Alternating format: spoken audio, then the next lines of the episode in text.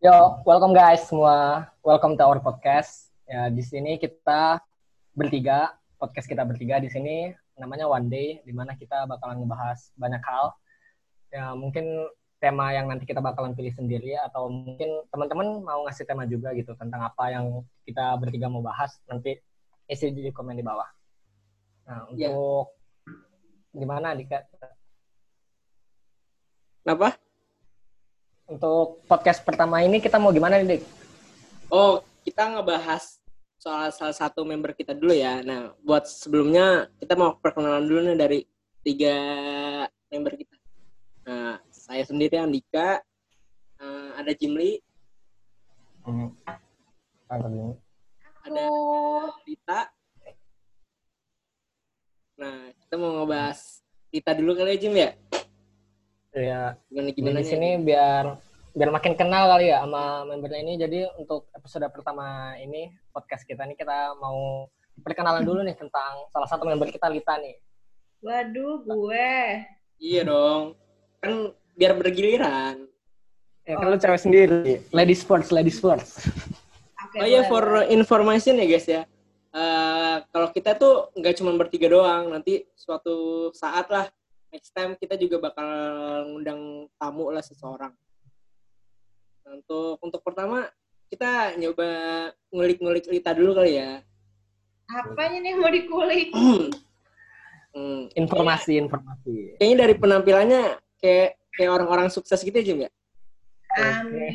kayak kayak udah banyak duit gitu. Amin, amin, amin. Amin, amin. Ya udah nih, kayaknya daripada kelamaan coba Lita kenalin diri lu dulu dong, gimana? Kan lu udah pada kenal gue. Ya, kan ya, kan audiens kan belum pada kenal lu. Siapa-siapa belum kenal audiens. Iya. Iya. Hai, yang nonton. Jangan ketawa lu, Jim. Oke. Okay. Iya, perkenal kenalin nama gue Lita. Gue um, alumni dari Telkom University. Jurusan gue ilmu komunikasi dan sekarang gue udah kerja, alhamdulillah, di bagian H R D M training, tapi tetap lebih tepatnya di training sih. Udah, yeah. itu aja, itu aja deh, Jim. Adeh, anak H R D nih, H R D. Iya, anak H R D. Itu kalau kalau anak-anak training gitu, kerjanya ngapain tuh? Kerjanya, hmm, kerjanya training itu, karena gue kan kerjanya di perusahaan retail, cash and credit gitu, electronic and furniture. Jadi memang H R D M training ini lebih fokus ke training-training product knowledge gitu. Terus training apa training uh, apa namanya berbagi apapun itu tentang uh, ilmu-ilmu gimana cara berjualan. Pokoknya marketing-marketing gitu deh, sales-sales gitu. Oh, sales itu berarti lu keliling-keliling daerah-daerah gitu dong? Oh iya, iya. Karena memang di perusahaan gue kan ada seratus dua puluh cabang. Jadi, eh, dulu sebelum corona, gue emang kerjaannya tuh keliling kota nih untuk nge-training-training satu persatu gitu, support gitu. Karena kan marketing juga butuh product knowledge yang bagus, dia harus tahu price knowledge-nya juga seperti apa, gimana caranya dia bertemu dengan pelanggan, konsumen, dan belajar tentang handling objection juga, gimana caranya kalau konsumen itu menolak Uh, apa namanya kita gitu apa namanya ketika kita lagi menawarkan produk itu handle-nya tuh gimana seperti itu. Oh, oh nih gue mau take back dulu nih tentang kuliah sih, kan lu kuliahnya jurusan ikom ya. Sebenarnya gue yeah. agak agak bingung juga sih ya. Bukannya ya kalau orang-orang ikom tuh kerjanya di kayak industri T V gitu atau hmm. radio, ini lu bisa masuk ke H R D nih ceritanya bagaimana gitu, kan lu dari jurusan ikom. Ya memang kalau dari segi jurusan, apalagi jurusan broadcasting itu harusnya kerjaan gue itu di circle-circle T V, radio, koran, eh, atau bahkan di apa namanya semua platform-platform yang harus ada jurnal lah, jurnalistik lah maksudnya. Cuman pada saat itu gue udah ngerasain kerja di radio.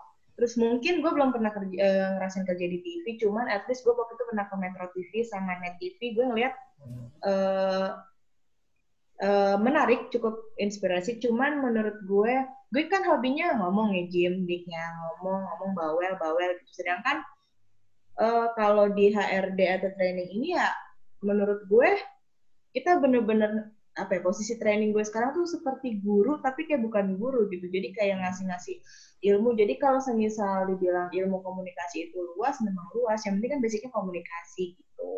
Jadi kenapa gue nggak milih T V atau radio, mungkin keterima duluannya di situ, di perusahaan oh. Aden training itu yeah.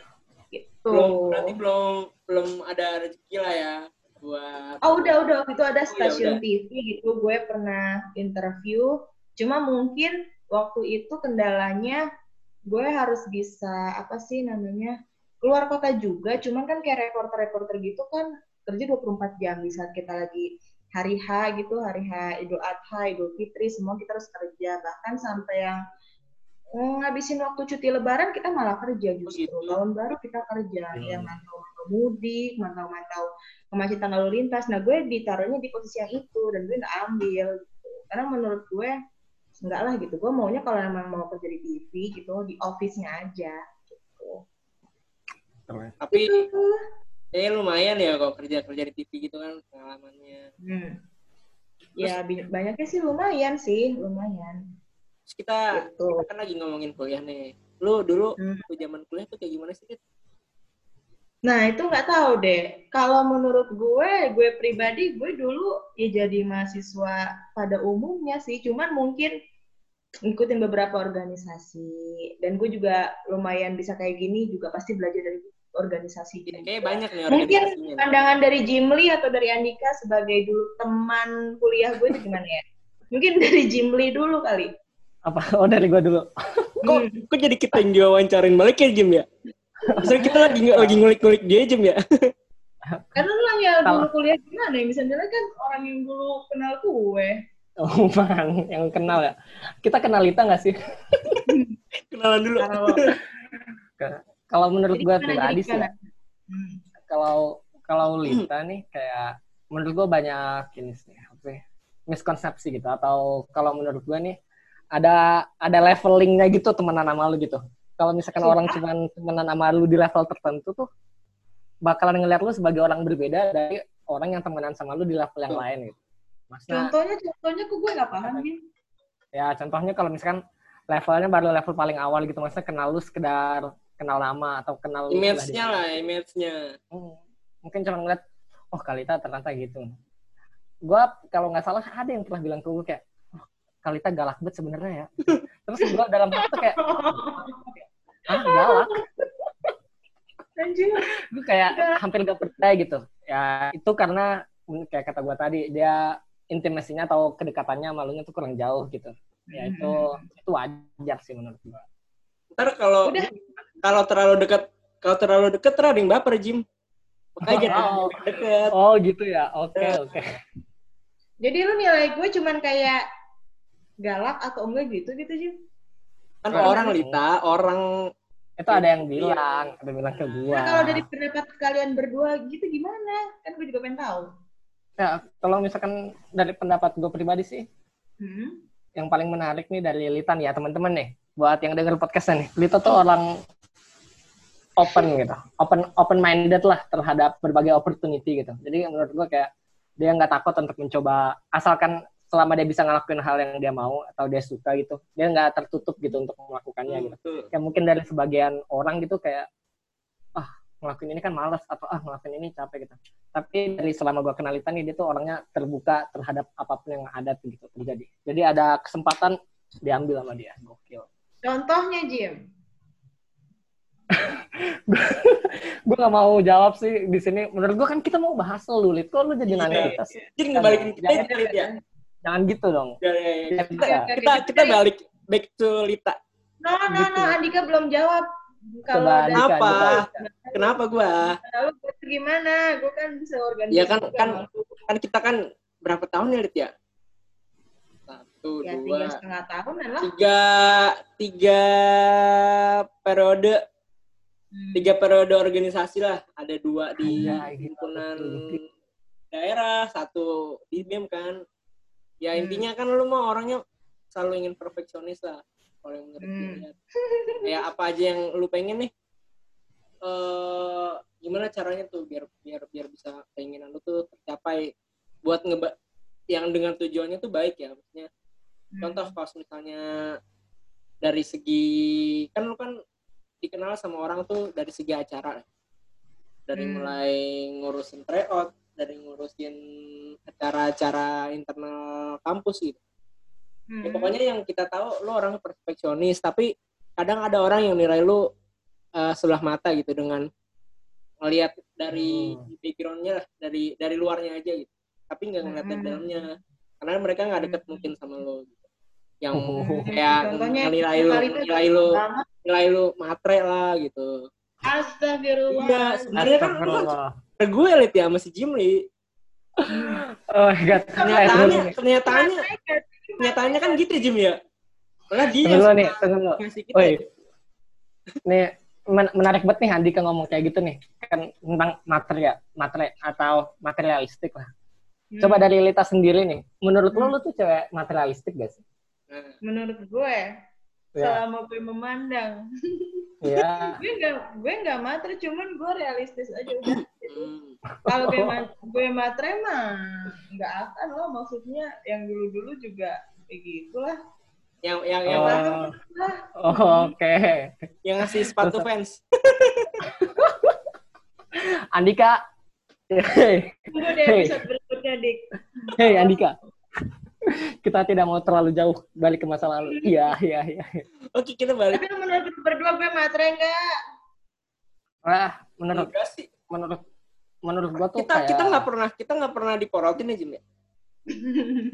Astagfirullah. Oh, oh, Andika kok Andika doang kali yang nggak diporotin. Oh, lu juga. Oh, lu udah pernah. Udah pernah. Astagfirullah. Enggak, enggak, enggak, maaf, maaf, maaf. Nih, enggak nih, gua mau gua mau memberikan satu argumen aja nih menurut gue nih, gua. Apa-apa? Menurut gue nih kayak arti kata matre tuh agak ambigu ya, agak ambigu sebenarnya hmm. kayak mungkin orang sekedar bilang matre tuh kayak cewek matre gitu, gara-gara kayak dia suka duit gitu, atau dia suka barang mahal dan ekspektasinya jadi kalau dia pacaran gitu, dia suka morotin cowoknya gitu pacarnya. Nah, hmm. padahal menurut gue tuh kayak cewek bukan materi- materialistis, ada istilah tuh materialistis di mana ya dia tuh memberikan value terhadap uang gitu. Jadi kayak kalau misalkan dia ngeliat uang tuh ya misalkan kebahagiaannya tuh diukur sama uang gitu. Menurut gue gitu sih. Jadi material materialistik tuh menurut gue beda gitu. Kalau lu sendiri tuh kayak menurut lu tuh uang tuh dalam materialistik, apalagi lu H R D nggak sih? Benar nggak sih kalau H R D yang gaji orang? Menurut lu konsep uang gitu atau finance dalam kehidupan tuh sebenarnya kayak gimana sih? Kalau menurut gue, karena sebenarnya mungkin teman-teman salah mengira kali ya. Memang gue departemennya H R D and Training. Cuman untuk H R D gue nggak begitu menguasai karena gue lebih ke trainer sih, gue lebih ke training. Tapi oh. kalau gue lihat, menurut gue pribadi gitu, pendapat gue tentang uang atau finance, itu menurut gue adalah suatu pencapaian agar kita bahagia salah satunya. Medianya adalah uang gitu. Tapi kalau untuk cinta atau apapun gitu, mungkin sometimes ada orang yang mengukur, nggak usah tahu-tahu lo Jim, nggak ada, ada orang yang mengukur uang, gitu. Uangnya banyak berarti cinta gue banyak, nggak ada uang berarti gue nggak cinta, kan ada tuh orang kayak gitu gue kan, no. gitu. Bahkan kayak cowok juga ngelihatnya kalau ceweknya nggak berduit, ya gue nggak ngapain, cinta-cinta banget. Gitu. Cuman menurut gue definisi gue apa namanya menilai uang itu salah satunya ya buat gue hidup gitu maksudnya. Ya nggak nggak naif juga kan, kita juga semua butuh uang, kita kuliah juga tujuannya juga buat cari uang gitu kan. Jadi kayak salah satu media untuk kita bikin bahagia aja menurut gue. Gitu bah, biarpun media-media lain juga banyak gitu. Gitu jadinya. Oke oke, kita nyoba kan kita kan mau ngasih wawasan lah sama teman-teman yang nonton hmm. ini lihat ya. Kita okay. nyoba balik lagi ke bahasan kerjaan lo gitu. Kan hmm? H R D itu kalau orang-orang lihat tuh identik dengan suka wawancara nih, nyeleksi-nyeleksi. Hmm. Calon karyawan baru lah.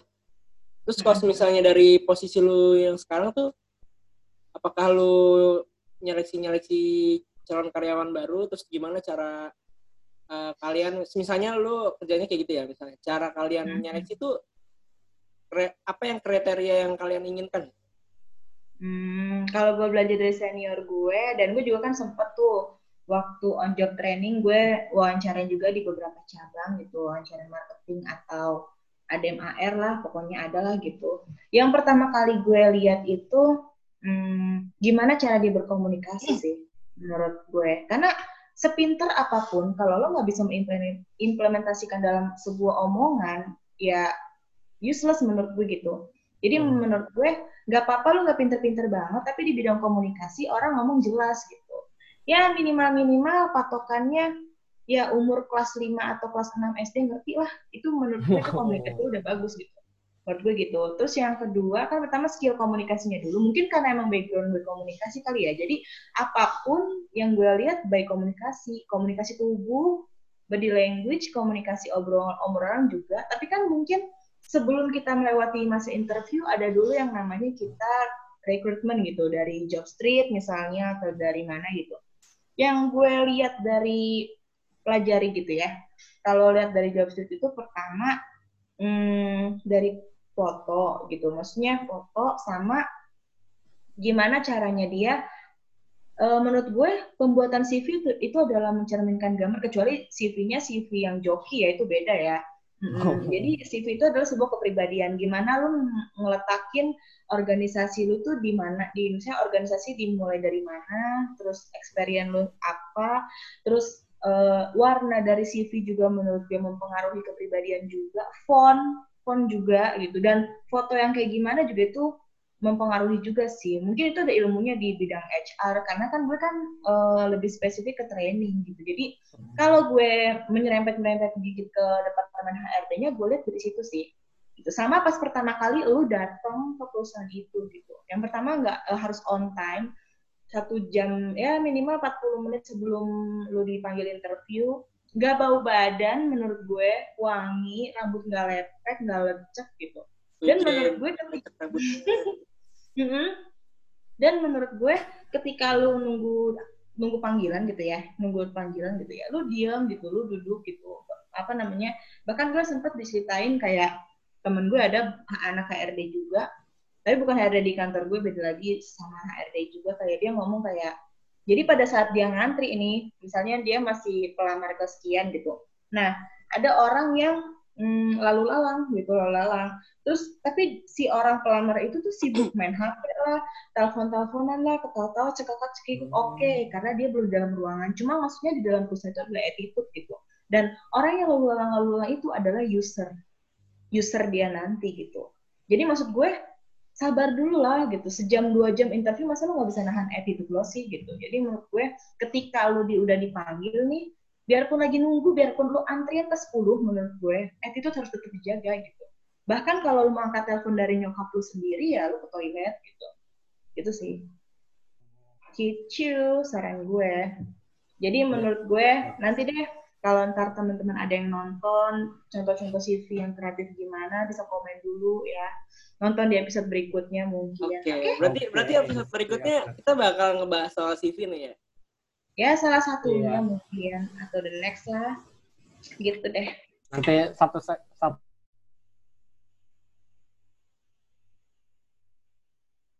berdasarkan H R D. ya, mm-hmm. Tapi tapi nih gue mau mau agak mau nanya lagi nih tentang H R D ya. Kayak mm-hmm. menurut gue misalkan nanti ada yang mau kerja sebagai H R D gitu. Mm-hmm. Menurut lo miskonsepsi atau kesalahan apa gitu? Orang tuh memang H R D, sebelum lo kerja sebagai H R D ya, lo ngeliat H R D itu kerjanya atau ngapain sih? Dan apa yang ternyata berbeda ketika lo udah kerja sebagai H R D gitu? Yang berbeda tuh apa gitu dari sebelum lo kerja sebagai H R D? Oh, sebelum gue jadi H R D sama sudah gue H R D gitu. Hmm. Pertama, menurut gue H R D harusnya jadi panutan sih. Panutan dari seluruh divisi gitu. Jadi ketika dulu gue belum jadi apa-apa, dan sekarang gue udah jadi H R D, hmm, pola pikir sih, pola pikir si J M D. Jadi menurut gue, dan image uh, image tuh sangat penting banget menurut gue. Branding kita tuh harus benar-benar dijaga banget gitu. Apalagi H R D kayak masuk datang lebih pagi gitu. Terus kayak apa sih mencontohkan mungkin kalau di perusahaan lain uh, pakaiannya gitu. Kan maksudnya H R D itu adalah Uh, sebuah orang yang bukan sebuah divisi yang menurut gue mengembangkan perusahaan itu kan. Jadi kayak aktif lah gitu, harus kreatif juga sih menurut gue. Dan untungnya waktu itu gue juga waktu kuliah di bidang acara, jadi pas ketika Lita kamu ada games apa nih buat nanti misalnya ada acara-acara kampus, gue tinggal eh acara kampus sorry acara kantor, jadi tinggal oh ini ini aku punya games ini punya games ini, jadi langsung bisa disalurin gitu. Jadi menurut gue untuk H R D yang di kantor gue pribadi, selain training ya, kita bicara tentang di head office-nya, itu kayak mengajak uh, teman-teman divisi lain supaya bisa kenal satu sama lain, karena kan mungkin Senin sampai Jumat kita kerja terus, bahkan kita mungkin nggak tahu kali ada anak baru misalnya divisi audit, divisi finance, mungkin kita nggak kenal. Nah disitulah H R D untuk mempertemukan. Biasanya di kantor gue ada di Jumat itu namanya F C M, Friday Coffee Morning. Jadi di situ seluruh divisi dikumpulin, cerita-cerita gitu, bahas-bahas tentang kalau ada yang ulang tahun dirayain rame-rame gitu, tuh semua ide-ide dari H R D lah salah satunya gitu. Gitu sih. Jadi pertama yang gue tekanin sih panutan sih, panutan untuk seluruh divisi. Jadi integritas juga, jangan pernah bohong gitu. Maksudnya kalau kita ngomongnya labil-labil gitu, gimana divisi lain gitu. Bahkan kan kita mau ngerekrut orang, kita mau nyaring orang gitu. Jadi masa pribadi kitanya jelek gitu. Sometimes mungkin kita ada yang disebelin gitu ya antar divisi lain. Ah H R D mungkin begini begini begini begini gitu. Tapi kita uh, apa mencoba untuk terbaik aja gitu. Kita terbaik untuk kalian. Terserah kalian responnya gimana gitu. Gitu sih. Tapi kalau dari gue pribadi, pertama itu bangun image dulu pak, sama ngasih contoh gitu. Nah, kan lu pernah ngerasain jadi anak baru lah ya, ya di perusahaan hmm. itu. Nah, mm-hmm. cara lu beradaptasi nih sama orang-orang baru di sana gitu. Mm-hmm. Setiap orang kan sifatnya berbeda-beda gitu. Oh iya. Yeah. Mungkin gue agak nggak terlalu bil- bilang beradaptasi pada saat gue anak baru itu sulit kali ya. Karena menurut gue, gue punya basic komunikasi. Menurut gue ya, kalau emang ini beneran ini beneran gue pribadi, gue orangnya bisa tahu karakter orang gitu, maksudnya. Uh, karakter orang dia dingin, berarti cara gue berkomunikasi harus kayak gimana, karena kan mungkin gak usah di dunia kerjaan, di dunia pertemanan kan sifat kita beda-beda gitu. Jadi kalau cara beradaptasinya kita ngikutin dia dulu, maksudnya cara alur mainnya dia dulu gitu. Jadi dan untungnya di divisi gue orangnya open-open semua, jadi emang membuka untuk, bahkan gak usah kita yang ngedeketin duluan, mereka yang deketin kita juga ada gitu.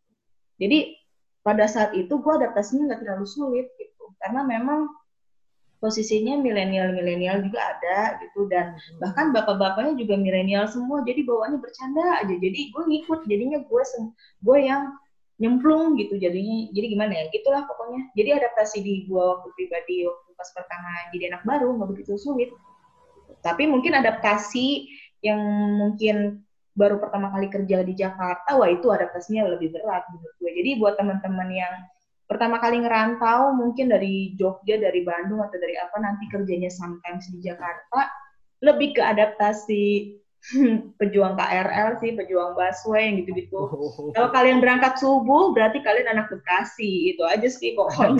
Bekasi, oke. Iya sih, iya gitu. Nah itu sih yang lebih berat, pulang gitu. Jadi bahkan mungkin next time kayak gue bakal ngekos aja deh, capek juga soalnya. Iya. Dulu sehari-hari apartemen, apartemen. Bolak-balik hmm. kantor rumah itu gimana?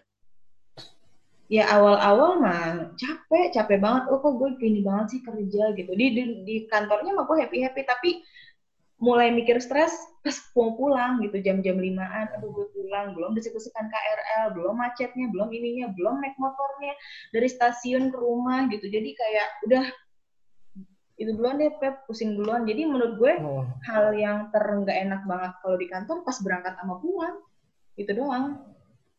Kalau kerja, sekerja, se misalnya seberat-beratnya kerjaan kantor, menurut gue kalau di kantor, kita bisa bersosialisasi, bisa nanya-nanya, nggak apa-apa. Tapi kan kalau udah pulang ke kantor, eh pulang ke rumah masing-masing, kan itu gimana kita sendiri.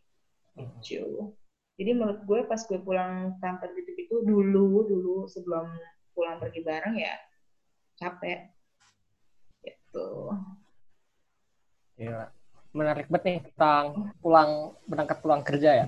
Jadi mm-hmm. gue sendiri sih nggak sering ya, cuman kadang-kadang gue ada ada dinas di Jakarta juga di mana gue naik K R L. Maksudnya gue nggak anak K R L asli gitu, cuman kadang-kadang aja gitu. Gue ada teori sih, gimana ya? Gue rasa nih kayak orang Jakarta tuh banyak yang tidak bahagia karena mayoritas dalam seharinya tuh transportasi di jalan tuh nggak enak gitu, macet, yeah. panas, hmm. terus kerumunan sama orang-orang apalagi jauh gitu. Jadi banyak yang nggak bahagia tuh gara-gara tua di jalan kan? Iya yeah, benar-benar. Capek tau di jalan. Apalagi kalau hujan, ya ampun, para motor-motor tuh belum minggir, pakai jas hujan dulu. Apalagi kalau berangkat hujan, gue pernah, gue ada catokan, gue udah make up, yeah. tiba-tiba di pinggir jalan, di pinggir jalan, di tengah-tengah jalan daerah B K T, hujan deres, rambut gue lepek. Oh gitu. Jadi kayak itu udah bad day banget deh. Jadi itu mempengaruhi juga tuh mood-moodan kalau di kantor. Jadi saran oh. gue ya, kalau emang gaji udah berkecukupan berarti gimana, ngekos aja lah. Gitu. Yeah. Emang sebenarnya nah, harusnya juga, harusnya sih kayak gitu sih, cuman gue juga ada pengalaman kan, waktu pernah hmm. magang di Jakarta juga. Bener-bener hmm. parah sih, di U P I gue stuck motor sampai dua jam. Iya kan, capek kan? Ya, belum lu kalau udah setahun bukan, nah. bukan, bukan U P I, UKI, UKI, UKI, di UKI. U P I di Bandung, weh, U P I di Bandung. Iya, iya, UKI, UKI, dua jam parah. Gitu. Terus kalau dari lu nih, uh, pesan-pesan buat orang-orang yang pengen kerja di bagian H R D itu saran-saran kesan lo gimana? Apa yang lo mau lo sampaikan ya buat lo? Hmm, menurut gue pribadi nih, hmm. kalau mau daftar, mau daftar kan saya kalau mau jadi H R D atau training sih harus mau belajar sih, apalagi di divisi gue training ya. Jadi yang kuliahnya dulu males-males, kayak dulu kan gue kuliah nggak bawa buku, nggak bawa apa kan, lo tau sendiri gue cuma bawa tas sling bag, terus ya gitulah, gitulah. Mau fashion show, mau fashion show ya. Tapping, ya kan lo paham sendiri gue gimana dulu, cuma tapping. Paling kalaupun bawa-bawaan danus, itu doang.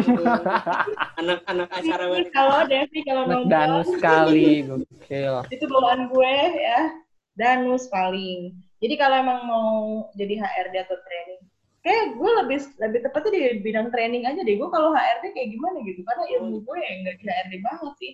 Kalau mau ikut jadi training gitu ya, mungkin departemen H R D harus mau belajar gitu. Karena setiap kita mau ngasih materi ke orang gitu, kita kan belajar dulu gitu, belajar riset, nonton-nonton motivator, seminar-seminar uh, motivator yang kelas internasional atau kelas yang bagus-bagus gitu. Jadi emang harus mau belajar gitu. Hmm. Itu dan jangan bosen. Dan harus benar-benar kreatif sih, karena kan khususnya di perusahaan gue kayak marketing-marketing yang di sana kan butuh hiburan. Jadi kayak kita cara ngejelasinnya jangan kayak dosen, ayo share screen terus slide slide slide. Jadi harus ada ice breaking-nya, harus ada tagline-nya gitu gitu sih. Gitu. Jadi harus mau belajar menurut gue. Dan kalau di H R itu di sisi trainingnya, kalau di sisi H R D-nya harus bisa punya integritas yang sangat tinggi sih. Karena H R D menurut gue sekali lu ngelakuin kesalahan, menurut gue nama H R D lu udah benar-benar runtuh menurut gue. Gitu. Misalnya ngabsenin nih, ngabsenin. Eh, gue ini ya izin telat atau apa gitu misalnya. Oh iya kita bolehin atau gimana gitu. Ya udahlah, gitu. Lu bukan H R D berarti. Gitu. Hmm. Hmm. Itu menarik sih. Tapi di luar ini ya, menurut gue nih untuk kenal orang tuh kita harus kenal profesional dan personalnya gitu. Mungkin dari tadi kita udah bahas kerjaannya Lita mulu nih. Hmm. Lama banget. Coba kita bahas personalnya nih. Gimana gimana tuh? Apa ya personalnya? Ya, gampang aja lah. Kalita udah punya pacar belum Kalita? Iya. Yeah. My God, itu pertanyaan. Banyak pasti banyak, pasti banyak. Punya pacar gak Kak? Pasti banyak. Rahasia pokoknya mah. Kita harus buka-bukaan di sini, Lid. Kita harus buka-bukaan. Jim, Jim, you know me, you know, enggak, you enggak, know kita harus my society. Kita harus buka-bukaan. Gimana sih uh, gini. Orang H R D pasti banyak banget yang ngincar. Enggak, enggak. Ya, gini. Ada kali, enggak tahu. Ya. Gini dah, gini. Aku ganti pertanyaannya. Oke, okay, oke. Okay. Kalau misalkan Kalita bisa punya pacar, Hmm. maunya tuh cowok yang kayak gimana sih? Yang misalkan pengen Kalita pacarin? Hmm, maunya, maunya yang pertama nyambung, nyambung. Menurut gue ngapain kita punya pacar tapi nggak nyambung. Yang kedua seiman. Oke. Okay. Ya, terus eh, apa namanya? Sayang sama gue, sayang sama keluarga gue gitu. Jadi dia juga care sama nyokap bokap gue, adik gue gitu, sama kalau yang ketiga keempat itu harus pinter sih gitu. Oh. Ini ini ini kriteria buat pacar apa calon suami nih? Oh iya, ganti topik kali, umur gue yang udah bukan pacar. Oh, oh, ya, ya elah. Kalau misalkan udah umur kita segini nih pacaran tuh udah otomatis embed sama nikah. Langsung berarti, nempel berarti, gitu. Berarti bahasanya, di, bahasanya diganti ya berarti? Calon, calon ada orang seumuran kita pacaran cuma buat pacaran doang. Pokoknya intinya tadi baik, seiman, terus uh, pinter, nyambung, sama dia harus mapan sih kalau untuk masalah menikah. Gitu. Minimal budgetnya berapa, Lid? Hmm? Minimal budgetnya berapa, Lid? Enggak, gue gak ngebajetin kok, gue gak semata itu. Oh. Oh. Aduh. Kirain ada nah, ada kriteria minimal budget gitu ya, Jim ya? Ya kalau mau kriteria minimal budget mah seluruh wanita dunia mah mau ngait kali. Ah iya nih Andika gimana sih? Susah. Kalau kalau misalkan bisa, gue mau booking Bali yang buat nikah. Boleh boleh Jim. Ya. Dengan dengan segala dengan segala sesuatu yang udah lu apa rasakan sekarang ya, apa aja semuanya hmm. Uh, hmm. kehidupan lu sekarang, lu yeah. apa sih yang lu rasain sekarang? Yang rasain sekarang tuh gue bingung sih kalau ngomongin kayak gini. Dibilang bahagia ya gue harus bahagia, gue bersyukur. Maksudnya keluarga gue sehat, lengkap, uh, kerjaan gue juga stabil. Cuman kalau untuk di diri gue pribadi kayak masih dikurang, kurang diangkat kali ya. Iya iya iya iya. iya. Nggak, nggak, nggak, nggak, nggak. Tolong siapapun yang berani ngangkat Lita. Oh, ya. Ini yeah. cover up ini. Teman-teman, guys, yang dengerin. Hmm. Nggak, nggak, nggak. Kalau gue masih kurang atau gimana ng- ngelihat hidup gue saat ini, gue rindu, ma- gue rindu dulu sih, menurut gue. Maksudnya rindu, rindu siapa, Lita? Pekerjaan tuh, nggak dulu maksudnya percintaan, nggak. Kegiatan gue yang dulu, gitu. Gue sangat-sangat menyesali gitu. Kenapa ketika gue lagi masa-masa skripsian gitu ya, harusnya gue pakai main uh, abis bimbingan gitu, gue malah tidur di kosan berhari-hari gitu. Kenapa gue nggak pakai waktu time gue di saat sebelum gue cabut gitu dari kampus buat main gitu? Yaudah, ayo kita balik lagi ke Bandung. Hmm, gitu. Boleh, boleh, boleh. Gitu deh. Ngomong-ngomong nih. Oh. Ngomong-ngomong kan kelihatannya kayaknya udah udah udah banyak duitnya aja. Hmm, hmm, ya kayak doang. Nih gaji-gaji anak R D berapa digit nih? Astagfirullahaladzim. Ya pokoknya. Biar biar biar motivasi aja, biar motivasi orang-orang yang pengen kerja kayak lu gitu. Enggak nggak banyak, ya se-U M R kali. Ah bohong. Iya nih. Gua, gua, gua mau nimpalin juga nih masalah gaji ya, masalah mm-hmm. karena gue juga kerja di korporat juga ya, kayak mm-hmm. kadang-kadang ada miskonsepsi tuh kalau misalkan ditanya gaji lu berapa gitu, terus kita nggak mau jawab gitu ya, terus mm-hmm. sebenarnya ada alasan di mana bukan bukan gara-gara kita mau sombong gitu atau malu gitu, soalnya kalau perlu teman-teman tahu ya, mungkin yang belum kerja mungkin belum tahu, gaji tuh hal yang tabu sebenarnya ya di perusahaan, uh-huh. hal yang tabu untuk dibicarakan. Jadi kita tuh enggak enggak sama teman kantor tuh gaji lu berapa, gaji lu berapa. Soalnya gaji lu sama temen lu walaupun satu divisi atau masuknya sama, itu tuh beda-beda gitu. Jadi tuh yeah. karena kalau misalkan semua orang tahu gaji orang-orang, wah bisa ngerasa underappreciated lah atau gimana. Mm-hmm. Jadi biasanya tuh yang tahu gaji itu cuma kita sama H R D doang. Contohnya kayak Lita mm-hmm. biasanya yang ngurusin keuangan. Mm-hmm.